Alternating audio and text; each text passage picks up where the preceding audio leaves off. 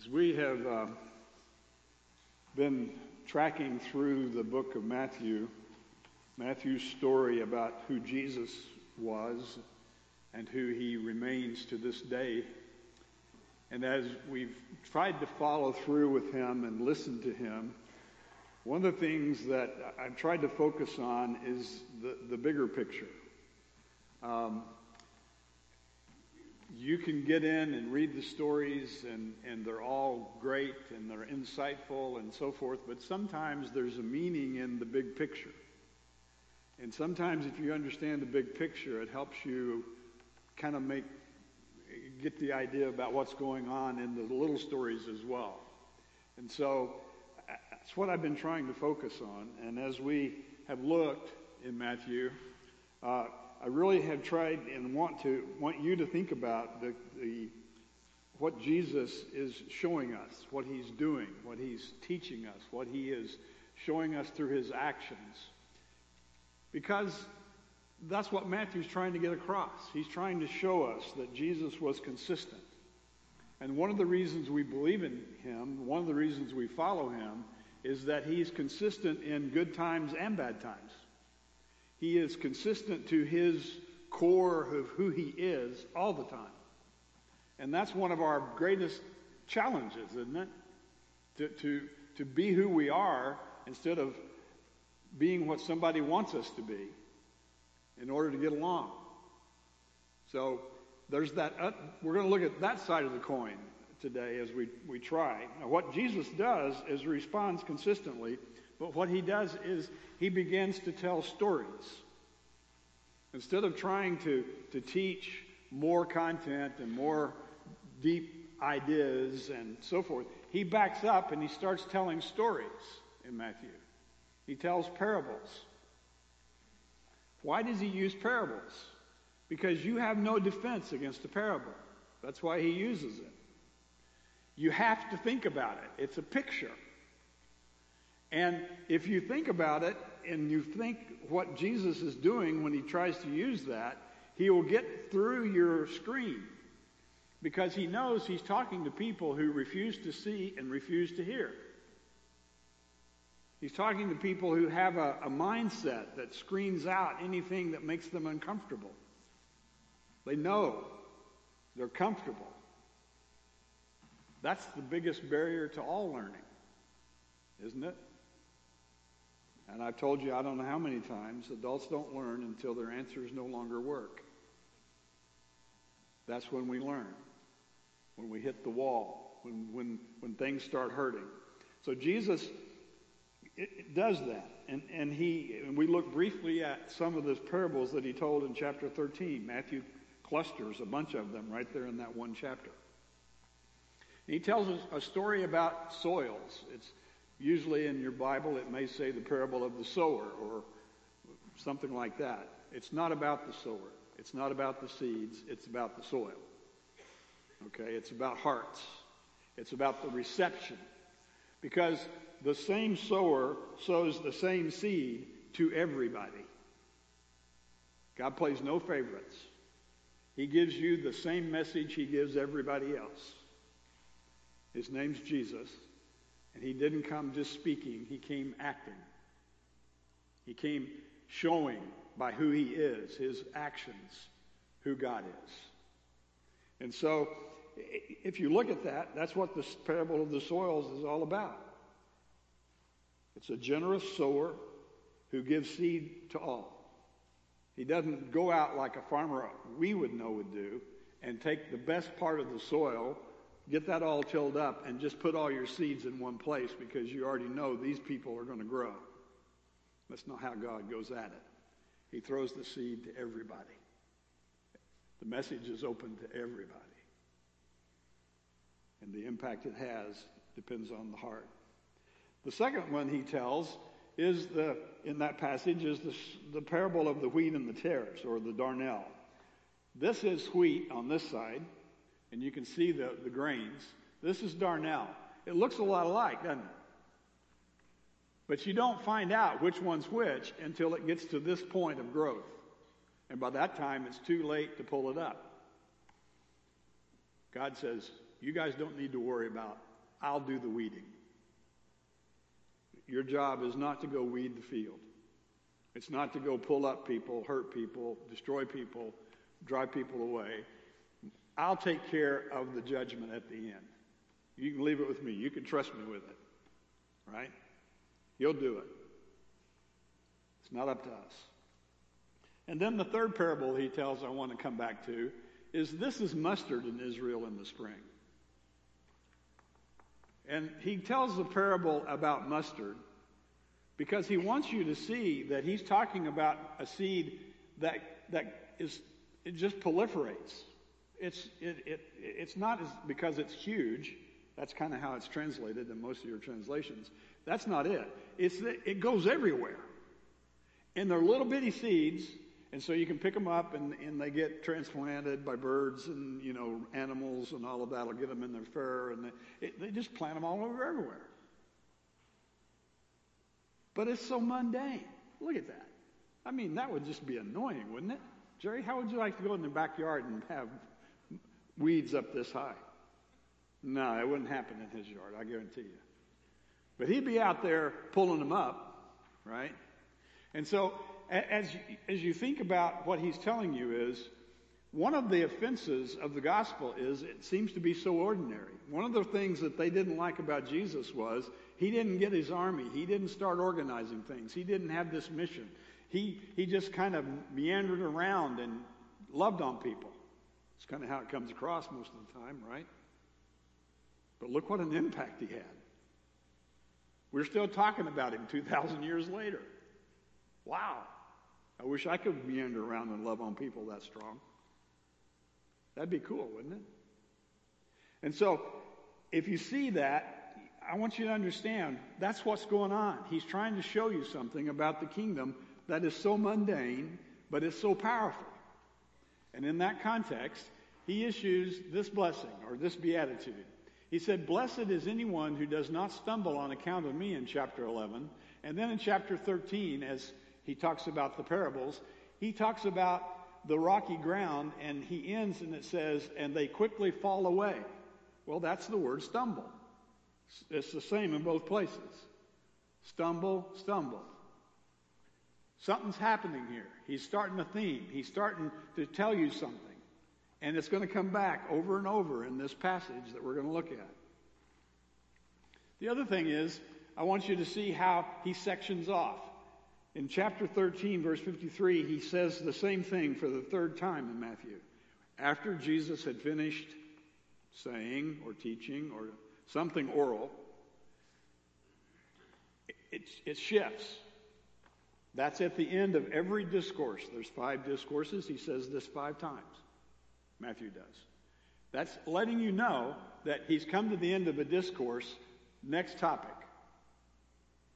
Okay? Now, you know how we do outlines Roman numeral 1, A,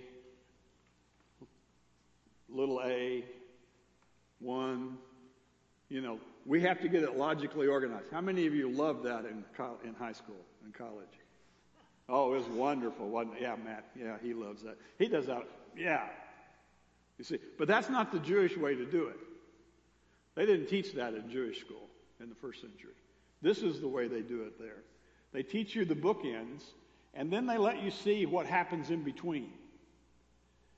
So Jesus finishes with the parables, and then in, in chapter 16, it says, From that time on, J- Jesus began to do, so he shifts again. Okay? Something's happening. So something's happening between the end of 13 and the middle of 16. That all goes together somehow.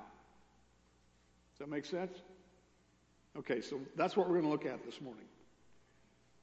And here it is. It's on your paper, on your bulletin, if you got a bulletin. This is called a chiasm. Now, I'm not going to get technical. I, I, I, just want you to hang in.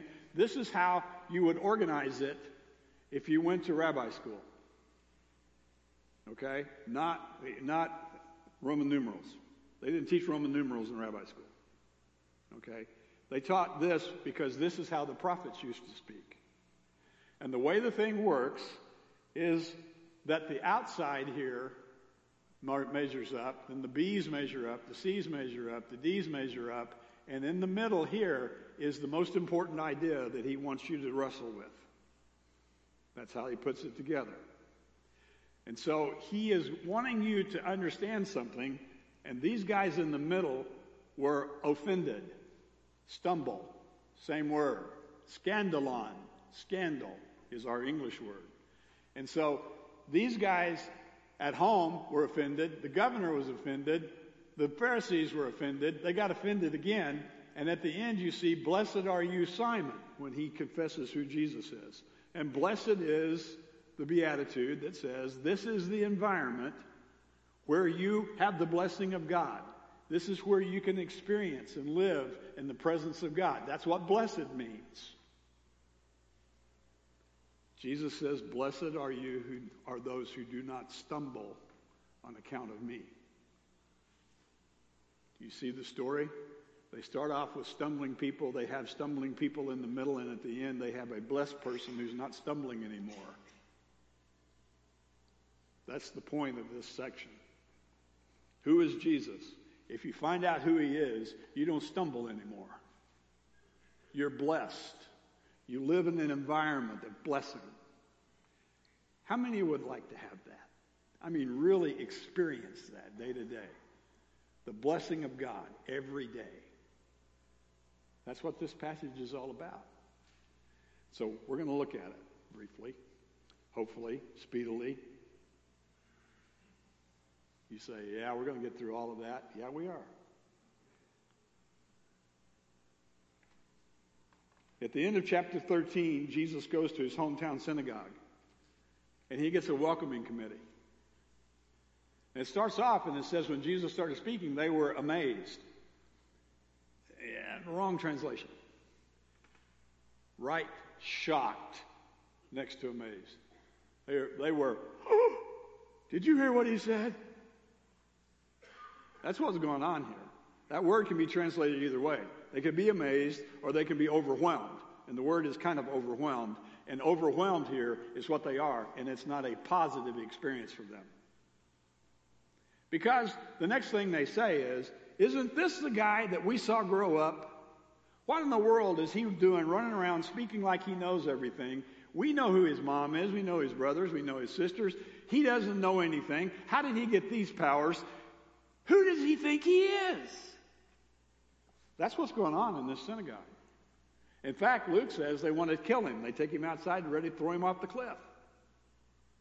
You see, they were offended when he came. They didn't hear what he had to say. They didn't have ears to hear and eyes to see. They were blind and deaf. Hmm. Well, if you go back on the other side of that chiasm on your paper, what happens on the other side? Well, the thing that lines up on the other side is a disciple who hears Jesus. Now, he's been following him uh, for almost two years now, right at two years. He hasn't, but but he's been following him around and he's been kind of getting it as he goes. But he finally figures it out, maybe a little bit. He hasn't figured it all out yet, but he's he's there. Jesus takes his disciples. They leave from Bethsaida. Bethsaida is the town where five of the apostles grew up in. They leave from there, and before they leave, they meet a guy that's blind in Mark's gospel, and he is wanting to be healed, and Jesus heals him, except it took him two tries. He was low on battery that day. No, that's not what's going on. Why did he heal him in two stages? He heals him and he asks him, Can you see? And he says, I see men as if they are trees walking. I can kind of make it out, but I haven't got it yet. Okay, let me give you another dose. Can you see now? Oh, yeah, I can see now. Guess what happens to Peter? They go up to Caesarea Philippi. This is the mountain, the fountain, the mountain at Caesarea Philippi, the cliff. This is what's known by the Greeks as the gates of Hades. If you go in there and you go down through that pool, you get to, that's one of the doors to death, where everybody goes to, after death. And so uh, Philip builds a temple right there to Augustus. And inside of that temple, Jesus asked them, Who do men say that I am? Peter says, Well, people say you're this and that, and Elijah and so forth. Who do you say that I am? Peter pops up. You're the Messiah, the Son of the living God. Jesus says, Right on. You got it. One, one try. You got it. And then he spoils it. Why? Well, in the sight of this right here, what's on the wall? Well, this is on the wall. This has been found in Greece, but it was in every Augustinium. The Augustinium is the temple dedicated to Caesar Augustus. And in the Augustinium, it says, the deeds of divine Augustus. You don't see the word Augustus over here. But it, it, it tells the story of Augustus. And here's the story of Augustus. The goddess Providence has set in the most perfect order by giving us Augustus, sending him as a savior, get that word, that he might end war and arrange all things. And the birth of the god Augustus was the beginning of the gospel, good tidings for the world. That's what's on the wall. In every Augustinium, all over the Roman Empire, and there's a bunch of them. Jesus comes along inside of that temple and says, Peter, who do you think I am? Peter says, I'm not failing this one. You're the Messiah. You're the king not Augustus. I got that one. But he doesn't have it down yet, does he? Because as soon as Jesus says, I'm going to go be killed in Jerusalem, he says, Oh, no, no, you can't do that. And what was Jesus' response? Get behind me, Satan. Peter was a man who saw people as trees walking, but his eyes hadn't been totally opened yet. Do you see the story? That's the Jewish way of building your story. You start with illustration and then you come back to it. So Peter confesses. So on one hand, you've got an angry synagogue of relatives, and on the other hand, you've got a man who confesses. Which one of them is blessed? Peter is blessed. Blessed are you, Simon Peter. Hmm. And then you go down the next step in. The next step in is an offended governor. Antipas, Herod Antipas rules. This is Galilee and this is Perea, and it goes all the way down. And Amman Jordan's here, Jerusalem's on this side, and you see this little M right here? This is what that looks like today. That's the Machaerus. Josephus says he took John to the Machaerus. And when Jesus came along at the start of this chapter, he's doing miraculous things. Herod Antipas says, Oh, no, I thought I killed John. He's come back to life. Well, that's where he put him. In that, well, let me show you what it might have looked like.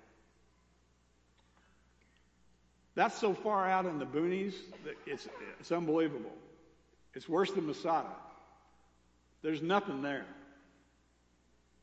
He built that to protect himself from his former father in law because he divorced the, his daughter sent her back home, and he wasn't too happy about it because it shamed him.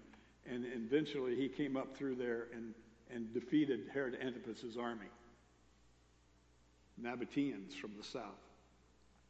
Now, when, when, when you see the history here, all of the people understands where, where John was. They understand that there was an offended governor and that he was powerful and he had John killed. But as you read the story, what happens when Jesus finds out John was killed? He goes out to a solitary place. He's grieving. And guess what happens? Bunch of people come out to him.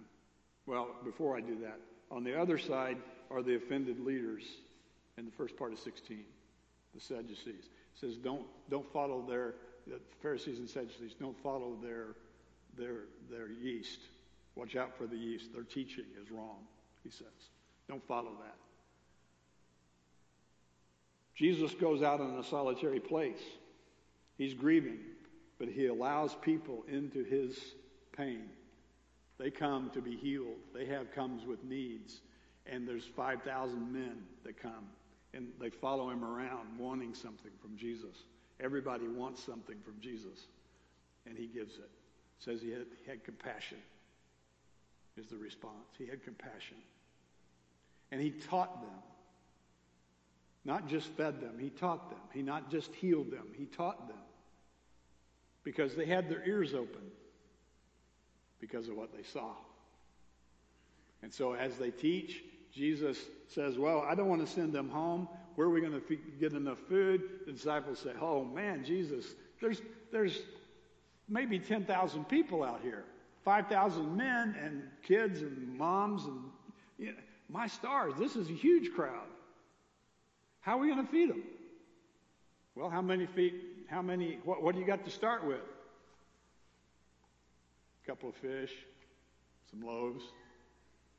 That, that'd be enough. You think about that for a minute. I'd like to be able to run a cafe like that, right? You wouldn't have to pay for your food. You think about it. What does Jesus do? He takes 5,000, sets them down, and feeds them. And what do they get? 12 baskets full. And the word they use for basket is the word specifically that could be translated Jewish backpack. Because that's what Juvenal, the Roman satirist, calls it later on. In other words, this is a basket that is specific enough that it's got a racial identity. Okay? Twelve of them. Twelve of them. Is that an accident? What's he showing you? New Israel. What's he doing? He's feeding people in a solitary place, like Moses did in the Exodus with manna. And God did it. And he bought it from heaven because Moses didn't feed anybody. God did. Right? That's what brings the blessing. When you understand where it comes from. And when he says the blessing, he takes the loaves and he blesses God in this story. You think about that for a minute. That's how you say your prayer in Hebrew. Blessed art you, O God, King of the universe, who gives forth bread from the ground, is basically the prayer. You bless God, not the food. We bless the food. They bless God for giving the food. Okay? And then you have the other story on the other side. You go, wait a minute. There was 5,000. He did that once. Why did he do it second time? Well, you have to ask yourself, and as you read the question, what's going on the second time? There's 4,000 this time. He didn't want you to miss it was a different group. It's not the same 5,000 people. He'd gone over to the Decapolis which is on the other side. That's the Gentile side. Gentile side? Well, is he actually doing something to heal and teach and, and, and bring compassion to Gentiles? Maybe. He's in the Decapolis. And when he heals all these people, they've been following him around for three days. They've been bringing all kinds of sick people. And, and what does he do? He heals them because of his compassion. And, and, and they respond and praise the God of Israel. And I'm going, why in the world would Matthew say they praise God of Israel instead of just saying they praise God? Because these guys aren't ordinary people who praise the God of Israel. They're Gentiles. How do I know? Because they don't have Jewish baskets. They have seven baskets, but they're the big old baskets like Paul came down the wall in. There's seven baskets. And there's seven. Why is that important? Because there were seven tribes that got run out of Canaan. And, and, and Canaan plays a role in this. And God is reaching out to. So Jesus is trying to help people understand the picture is bigger than just the Jewish picture. Yeah, he was sent to the house of Israel. But he's preparing his disciples to have a bigger vision of what's going on, I think.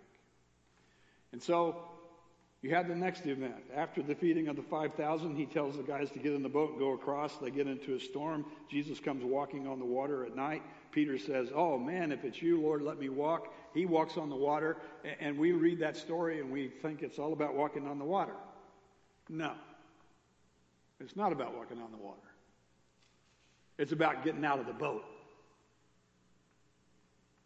That's what it's about. Do you have the faith to get out of the boat? Eleven of them didn't make it. One guy got out of the boat. He's the one that also confesses. He's the one that gets blessed later, right? You think about it. He gets out of the boat. Why is that so important? What keeps us from working with people and reaching out to people we don't know and reaching across boundaries and so forth? It's because we're so comfortable in our own boat. Isn't it? It's inconvenient to get out of the boat and take care of people that you don't know and might not even like after you've met them. Because I guarantee you, these Gentiles were not liked by the Jews who got out of the boat later. They had to work through that. So you look at the story, you see the balance that's going on. They both got bread in the wilderness. Now the disciples have gotten out of the boat. They begin to follow Jesus. They have to go where he, he leads them, even though they're afraid. That's the point of the story. Even when you're afraid, you have to get out of the boat and follow Jesus, even if it looks like he's walking on water. Oh, he was walking on water. Oh, that doesn't hold you up, right? Do I follow God? Do I follow Jesus when it doesn't make sense and I'm afraid? That's the point of that story. And so now, as I look at it, I've got somebody on the other side, and I don't want you to miss this one the Canaanite woman. And he calls her a Canaanite. Mark calls her a Syrophoenician. That's a little more acceptable. Canaanite. These are the bad guys. But you see, the people that were over in the Decapolis, the rabbis later taught, were the seven nations of the Canaanites, and that's why you had seven loaves and seven basketfuls and over in that turf. And now we have a story about a Canaanite woman. A Canaanite woman. In Tyre. So Jesus is not even in Israel anymore. He's in Tyre. He has withdrawn. Why? Because Herod Antipas wants to have him in for questioning. He had John in for questioning. he didn't make it out. So Jesus leaves Antipas's turf and he goes to Sidon. Tyre and Sidon. And he meets this woman. Well, she actually pesters him until he does something. She was a persistent woman. I love it. What is he teaching? Jesus is walking through. She's trying to get his attention. The disciples saying, Jesus, can you just get rid of this woman? She's driving me nuts. So you got 12 guys forming a ring around Jesus trying to protect him from this woman who has a need. Now put that picture in your head. Disciples haven't got the picture yet, right? They're supposed to be bringing people to Jesus, not running them away from Jesus. Isn't that true? And so, as, as you look at this woman, she keeps pestering and keeps pestering, and Jesus says, Hey, what do you want? She says, My daughter is, is sick. I need somebody to take care of my daughter. It's not even about me, it's about my daughter. I need you to take. Can you imagine that? We watched that, didn't we? Mama Bear over here knows what I'm talking about. Right? I want my daughter well. Yes, sir. And I'll even take on 12 obstinate obstacles to get it done. Right? And so she does that. Jesus looks at her and says, Don't you understand? It's not, it's not up to us to, to give the things of God to dogs. And I'm sitting here going, Jesus called her a dog. Why in the world did he do that? That's pretty insulting. He wanted to know if she was going to keep coming.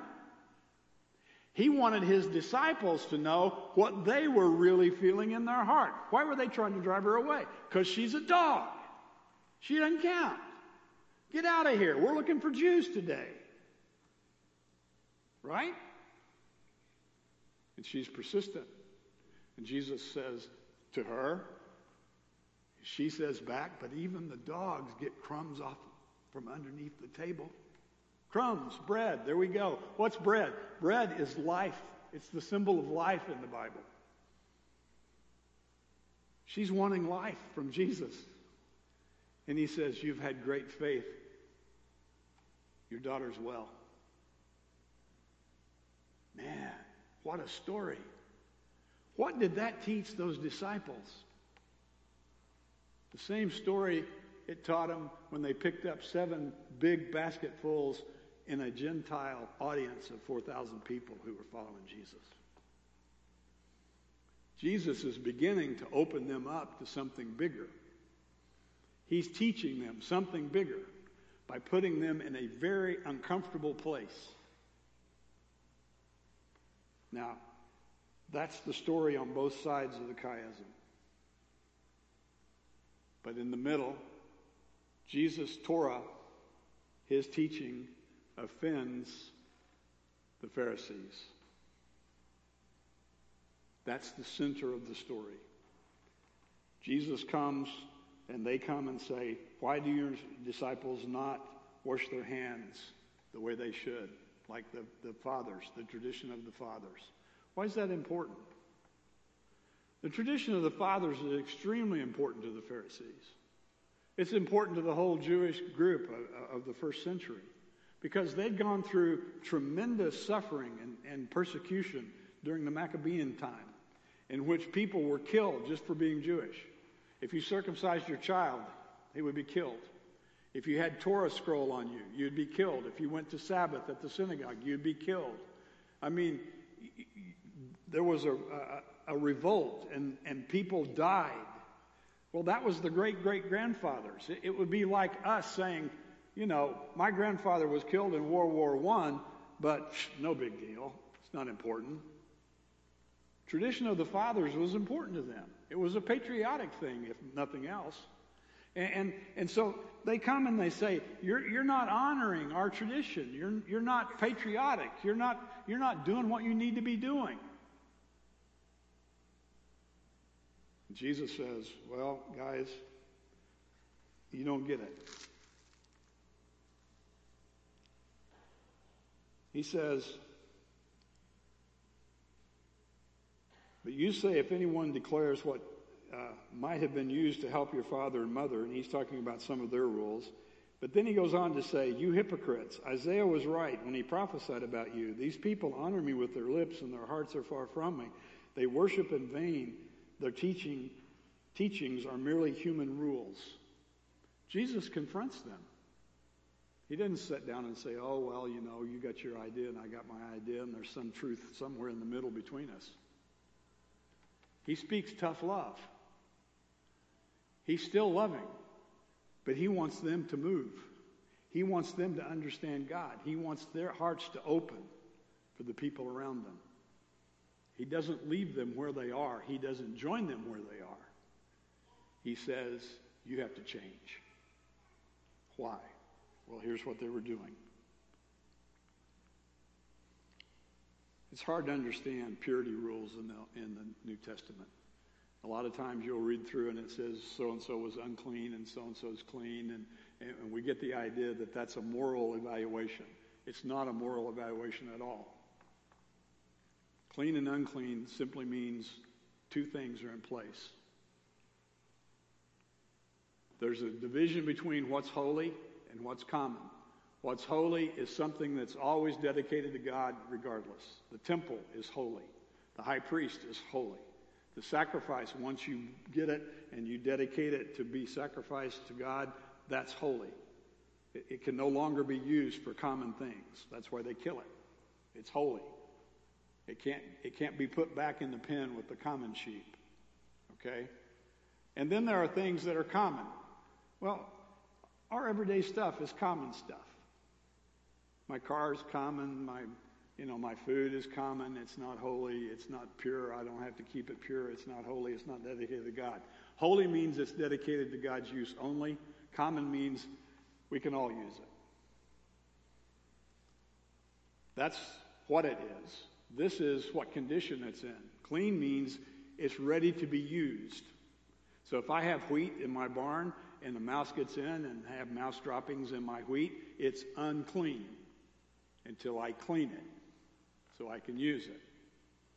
Okay, you see the difference? Is it's in a state. Can it be used? Why is that important? Well, here's what the Pharisees were doing. They were putting themselves in this category. They may be clean or unclean, but we as a people, we're a holy nation. God said we're a holy nation. So we're in the holy category. Everybody else is down here in the common category. All those Gentiles are common. God doesn't care about them. That's what the Pharisees were doing. And Jesus says, that's not right. Why? He says, you missed the point. The point is heart, and it goes right there. Is your heart clean before God or not?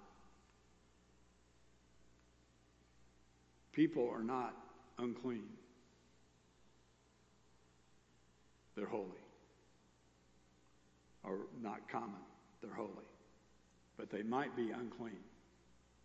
Or they might be clean. And Jesus is coming to restore a nation of holy people in the state of cleanness so they can be in the presence of God. That's why he gives his sacrifice. That's why he's, that's why he's encountering the Pharisees. That's why he's saying, You don't have it right.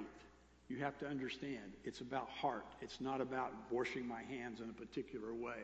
It's not about the rules that I make up to. You see it? That's what's going on. Jesus has come. Why is that so important?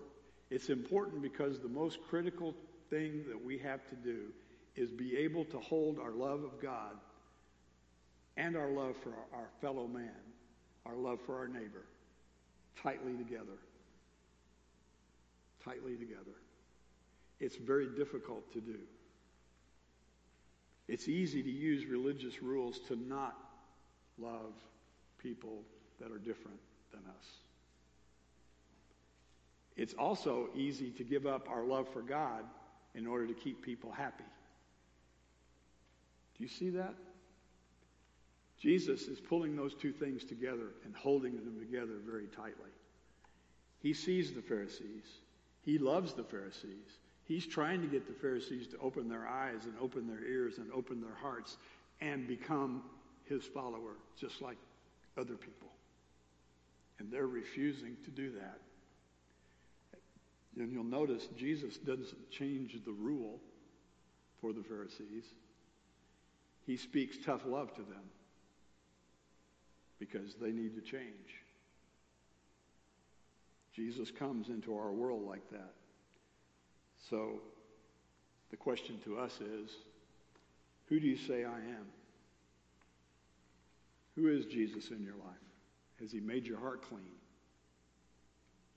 Has he drawn you into his presence? Is he changing you?